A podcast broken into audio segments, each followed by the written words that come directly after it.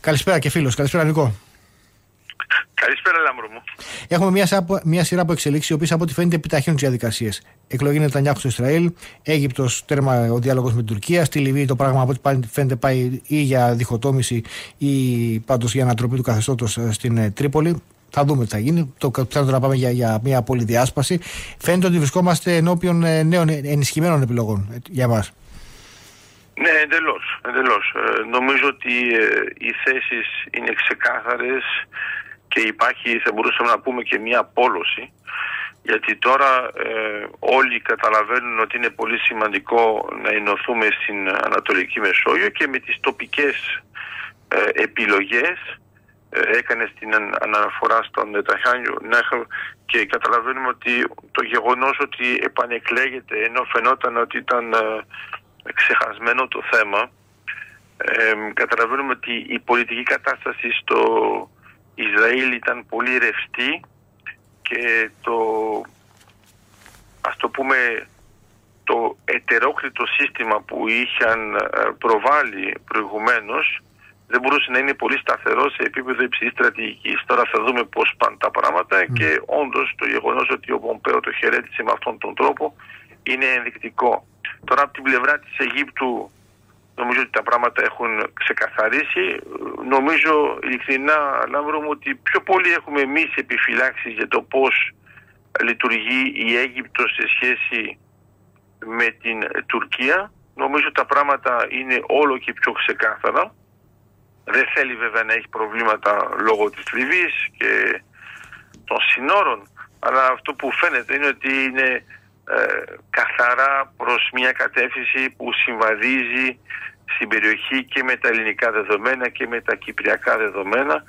Ε, όταν βλέπουμε πώς λειτουργεί σε σχέση και με το Ισραήλ καταλαβαίνουμε ότι όλοι αυτοί βλέπουν ένα στρατηγικό άξονα στην Ανατολική Μεσόγειο που συνδέει τα δεδομένα της Ευρωπαϊκής Ένωσης. Τώρα για τη Λιβύη ε, νομίζω ότι μας συμφέρει αυτό που γίνεται. Ε, δεν ξέρω αν θα πάμε έως την διχοτομηση αλλά αυτό που είναι σίγουρο είναι ότι ε, δεν μπορεί πια να ποντάρει πάνω στη Λιβύη η Τουρκία, ό,τι και να λέει, όπως και να το παρουσιάζει. Και νομίζω ότι ακόμα και το θέμα ε, ενός αγωγού που θα μπορούσε να συνδέσει τη Λιβύη με την Κρήτη και ουσιαστικά να λειτουργήσει συνδυαστικά ε, με τον αγωγό Ισμέντ είναι κάτι που πρέπει να έχουν στο μυαλό τους οι Λίβοι αλλά πρέπει να έχουμε και εμείς.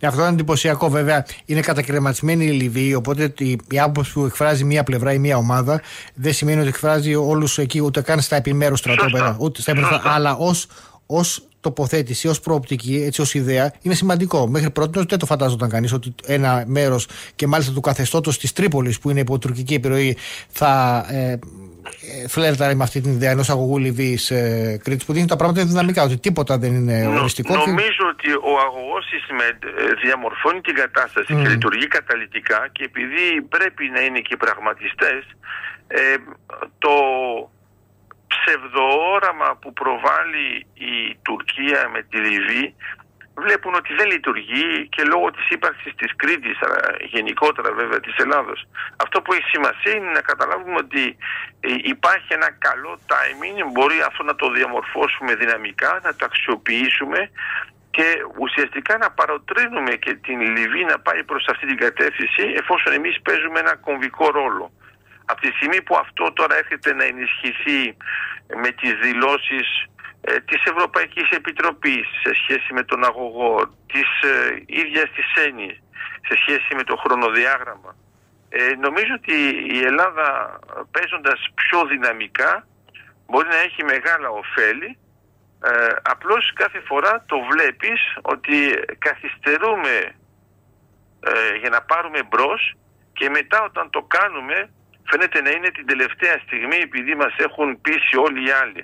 Ναι. Εγώ νομίζω ότι μπορούμε να πάρουμε πρωτοβουλίες ε, οι οποίες πρέπει να αξιοποιηθούν και μετά να φανεί ότι ήταν ελληνικές πρωτοβουλίες γιατί αλλιώς έχω την εντύπωση ότι κάθε φορά έχουμε μια ε, τεχνητή επικαιρότητα που προκαλείται από την Τουρκία και εμείς κάθε φορά είμαστε στη φάση να απαντάμε είτε ρητορικά είτε διπλωματικά ή ακόμα καλύτερα αποτρεπτικά.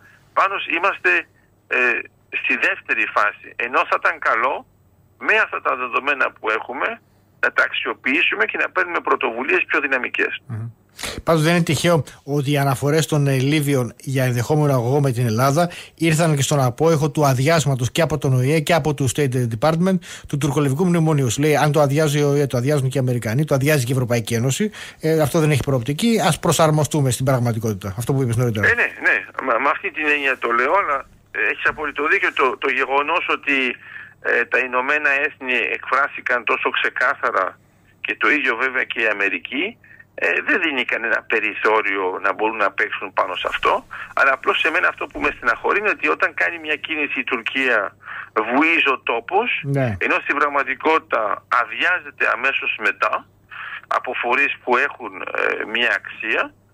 Και αυτό δεν το ακούμε, δηλαδή πρέπει να είναι πιο ψαγμένος ο άλλος. Ενώ στην πραγματικότητα πρέπει να καταλάβουμε ότι όταν παίρνεις πρωτοβουλίες οι οποίες είναι λανθασμένες και μετά έχεις και πολιτικό κόστος που τις έχεις προωθήσει, αυτό συμφέρει ακόμα περισσότερο την Ελλάδα.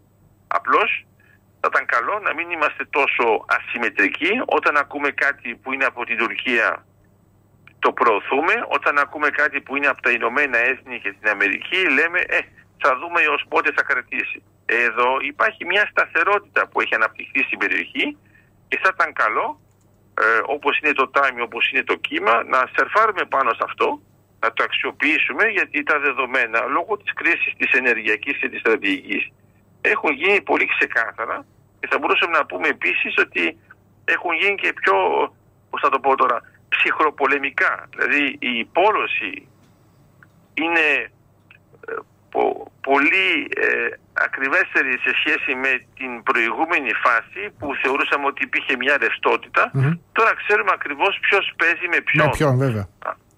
Ε, ε, σε ό,τι αφορά τώρα την ε, επικείμενη τριμερή Ελλάδα-Κύπρου-Αιγύπτου, εκεί προφανώς θα τεθεί το θέμα της ΑΟΣ, το πώς θα προχωρήσουμε ε, περαιτέρω. Ε, ποια θα μπορούσαν να είναι τα, τα επόμενα βήματα; Ναι. Κοίτα, το πρώτο πράγμα που πρέπει να έχουμε στο μυαλό μας είναι ότι ε, η ανάμειξη της Αμερικής σε σχέση με την οριοθέτηση μεταξύ Λιβάνου και Ισραήλ. Και τώρα οι κινήσεις που γίνονται μεταξύ της Κύπρου με τον Λίβανο ε, μπορεί ακόμα και με τη Συρία να παίξουμε σε σχέση με τον Λίβανο. Αυτό σημαίνει ότι η περιοχή έχει αρχίσει να σταθεροποιείται. Πρέπει να καταλάβουν οι, οι πιο νέοι ακουρατές ότι παλαιότερα η Τουρκία έλεγε ότι δεν πρέπει να γίνει καμία οριοθέτηση στην Ανατολική Μεσόγειο ειδικά ναι. και ότι η πρωτιά ήταν της Κύπρου με την Αίγυπτο το 2003 Τώρα είμαστε το 2022 και θεωρούμε σχεδόν φυσιολογικό να υπάρχουν όλες αυτές οι οριοθετήσεις, να λύνονται να επανέρχονται οριοθετήσεις που είχαμε υπογράψει αλλά που δεν έχουν απαραίτητα κυρωθεί από τις δύο πλευρές. Και τώρα βλέπουμε ότι υπάρχει μια σταθεροποίηση η οποία προέρχεται ουσιαστικά από την πίεση που ασκεί η ενέργεια πάνω στη στρατηγική και η στρατηγική πάνω στην γεωπολιτική. Γιατί αλλιώς θα είχαν αποφύγει να κάνουν αυτές τις κινήσεις. Το γεγονός επίσης ότι υπάρχει ε, αν θες το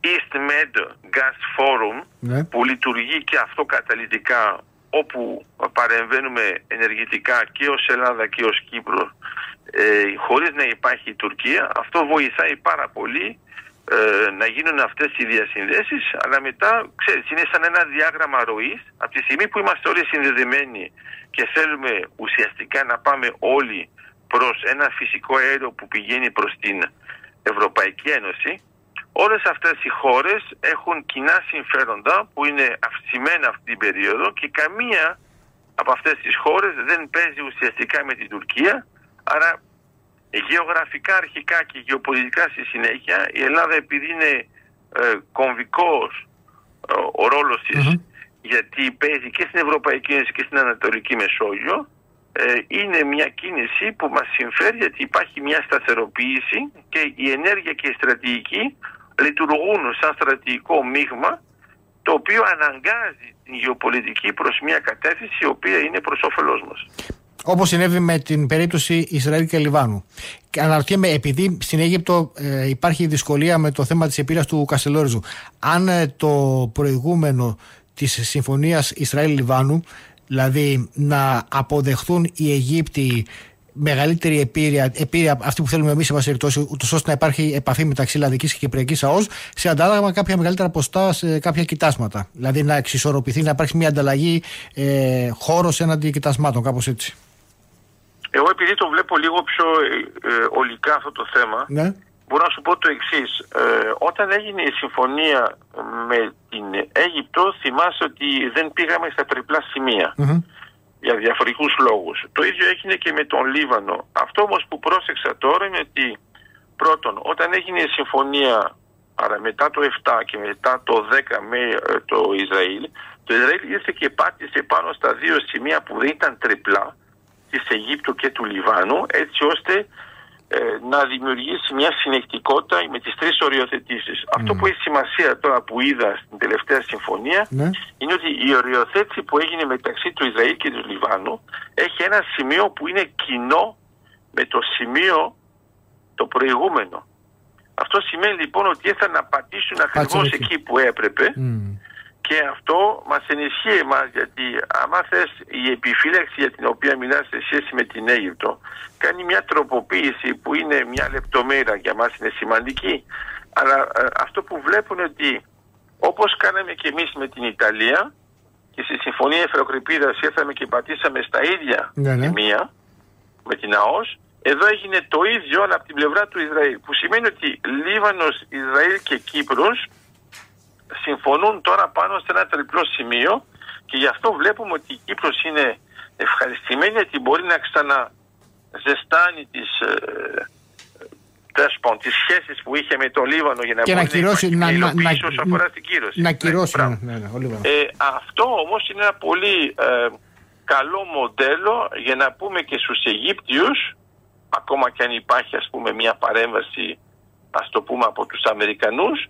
ότι ε, στην πραγματικότητα αυτό που ζητάμε δεν είναι τίποτα περισσότερο από αυτό που έγινε τώρα και τελικά βρήκαν και οι δύο χώρες ότι αξίζει να το κάνουν παρόλο που λένε ότι τα προβλήματα μεταξύ τους δεν έχουν λυθεί. Δεν μας πειράζει. Αυτό που έχει σημασία είναι να, να λύσουμε τουλάχιστον τα προβλήματα της θάλασσας γιατί τα προβλήματα της θάλασσας όταν λύνονται προσφέρουν λύσεις και για την ξηρά. Άρα δεν μπαίνω εγώ σε αυτή τη διαδικασία του τύπου ε, να το κάνουμε αυτό και να υπάρχει ένα αντάλλαγμα. Εγώ θα έλεγα αντιθέτως να χρησιμοποιήσουμε αυτό που δημιουργήθηκε τώρα, γιατί φαντάσου τώρα να είχε γίνει αυτή η συμφωνία μεταξύ του Ισραήλ και του Λιβάνου, αλλά να μην είχε πατήσει στην προηγούμενη. Ε, θα ήταν προβληματικό, γιατί θα είχαμε ένα άνοιγμα στις οριοθετήσεις. Ενώ εδώ ήρθε ουσιαστικά να επιβεβαιώσει ε, όλες τις κινήσεις που είχαμε κάνει προηγουμένως και μην ξεχνάμε επειδή η Κύπρος είναι και αυτή νησί ότι μιλάμε για τη μέση γραμμή ενώ από την άλλη πλευρά είναι ε, χερσαίες χώρες κατά συνέπεια είναι πολύ σημαντικό που είμαστε σε αυτό το πλαίσιο και αυτό είναι ένα μήνυμα προς την κατεύθυνση της Αιγύπτου για να είναι ξεκάθαρο το πλαίσιο και από τη δικιά μας την πλευρά.